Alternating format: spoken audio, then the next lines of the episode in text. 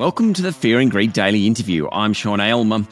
It's been a pretty nervous week or so for global financial markets, from the collapse of Silicon Valley Bank to the rescue of Credit Suisse by UBS.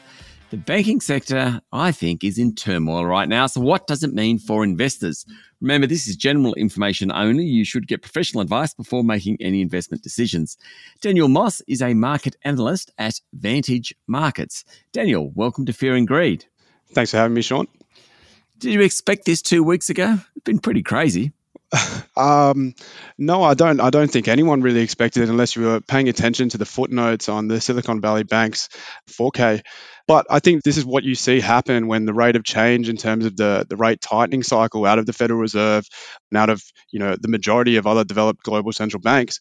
When you push this hard, it's not like, you know, touching a brake, as it were, when you're trying to slow down, you know, economic growth or economic activity. It really is kind of that sort of slingshot where you keep going, and then eventually something breaks. And here we've seen two banks collapse and then another having to get some emergency assistance as well. So, I mean, is it something that I thought was going to happen? Not this early in the tightening cycle, but I mean, it was kind of inevitable at the end of the day. I suppose what you just, as you were talking there, what really became clear to me, it's the speed of rate rises that triggers this sort of thing. Rate rises triggers failures. That's just life, and let's forget the specifics. But the speed of rate rises kind of means this stuff happens. Is that right? Absolutely right. I mean, that was essentially what the problem was with Silicon Valley Bank. Let's forget about the fact that they had an undiversified clientele. I mean, every single one of their clients essentially had more than $250,000 in deposits held. That's over the insured limit. So when they start seeing that there's a duration mismatch, of course, they're going to pull funds quite quickly. But, you know, in reality, if this was a slower rate hiking cycle, this may have given that bank a little bit more leeway with the duration, instead of, you know, going 350, 400 basis points within 12 months, when you are going to start to see those mark-to-market losses really pile up. And then if you do get, you know, an excessive amount of withdrawals, you are in really big trouble. So, you know, we're looking at an unprecedented rate rise in terms of, you know, actual percentage-wise. But when you look at basis points, obviously it's going back to the sort of Volcker era where a lot of things broke as well. So it definitely is the rate of change, which is going to be the issue moving forward. And as we can see, the Fed is obviously coming to terms with that. They've implemented this new bank term lending facility. And even over the weekend, we're looking at, you know, coordinated response with 5 other central banks to ensure that there was ample US dollar liquidity. So clearly, they're starting to see that things are breaking, and it's time to put in some stopgaps just in case we get a little bit more deterioration in the banking sector. Okay, so where do we go from here? So as you just mentioned, we had 5 central banks over the weekend talking about liquidity. You need banks to be able to lend money. You need liquidity in the market. You had UBS more or less forcibly told to buy Credit Suisse at a massive discount and with all sorts of guarantees from the Swiss National Bank, but still, it happened and they were forced to do it. What happens next? Is this likely to cause a global crisis, like contagion or a crisis? Or do you think that we're in a very different position to where we were in 2007, so it's not going to be as bad? What's your take, Daniel? Well, I hope it's a completely different scenario to 2007, 2008. I hope we don't have to do that again. And I think you would look at the regulations that have come in, especially in Europe. I mean, you have the liquidity cover ratios of the average of those banks sitting at about 160% in comparison to what in the US is about 110%. So they are adequately capitalized. I think we are starting to see some of the more risky banks that had risky clientele and were doing, you know, not adequate risk management, you know, not even hedging their interest rate exposure.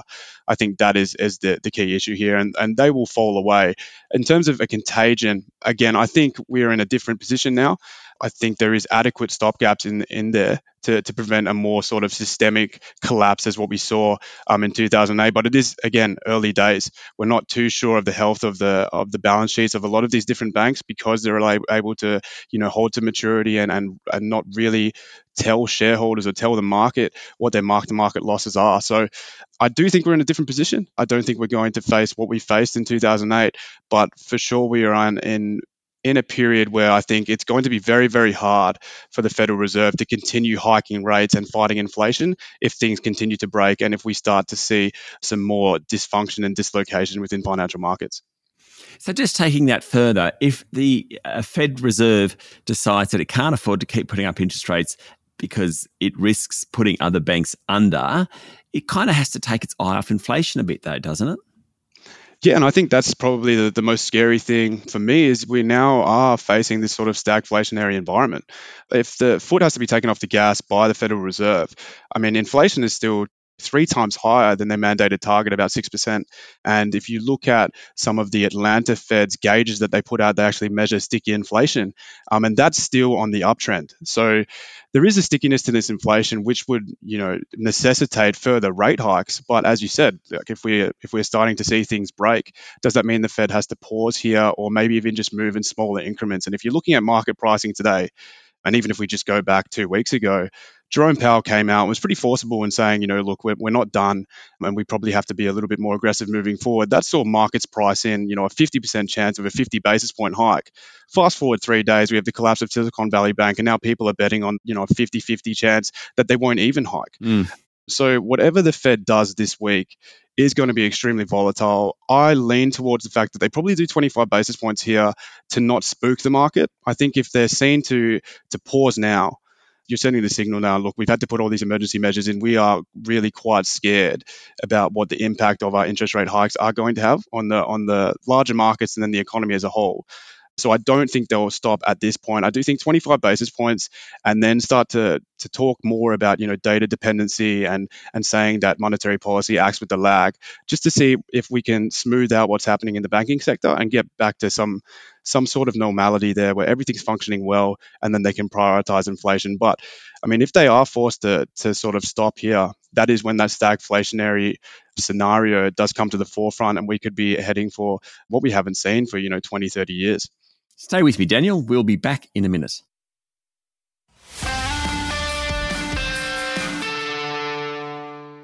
My guest this morning is Daniel Moss, market analyst at Vantage Markets.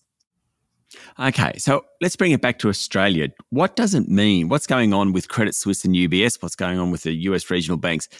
Does it actually have any impact on Australia? So we're relatively siloed here in Australia. I think we don't have the sheer number of depository institutions that you look at in the US. I mean, they have thousands of banks across the entire nation, all operating, you know, independently. We don't have that sort of mix here. We are less diversified, as it were, but also, you know, in a better financial situation. Even, I believe, one of the RBA members this morning, Kent, was talking about that our banks in particular are very well situated to sort of weather this storm, even if they do have to continue hiking rates, you know, aggressively over the next coming months. Now, the RBA is obviously in a different position here. We're starting to see a little bit of weakness in the local market. You know, unemployment did drop a little bit. You know, inflation still remains high, but we have consumer confidence coming off and retail sales, you know, not really that robust. So we're seeing some weakness in the consumer. And we've also had Governor Lowe sort of flaunt or flirt with the idea that a pause is just around the corner. And I think that is kind of what's helped the ASX stay a little bit higher as of late. Yes, it has sold off significantly with US market, but since the start of 2022, if you were just to do a spread trade short the US market by the Aussie market, you would have done quite well. Aussie stocks have performed a decent amount more. And I think the good thing is we're obviously relying on, you know, data out of China. China's continuing to reopen. And again, when they're buying the majority of our exports, I think that kind of underpins the ASX a little bit more than what's happening overseas. But in terms of the banking sector, I do think we're relatively siloed, relatively protected, and wouldn't be looking at the same sort of issues that have arisen in Europe and in the US. Okay, what about fixed income markets? One of the parts of the Credit Suisse deal which was unusual was hybrid bonds, which is a form of bond, was subordinated.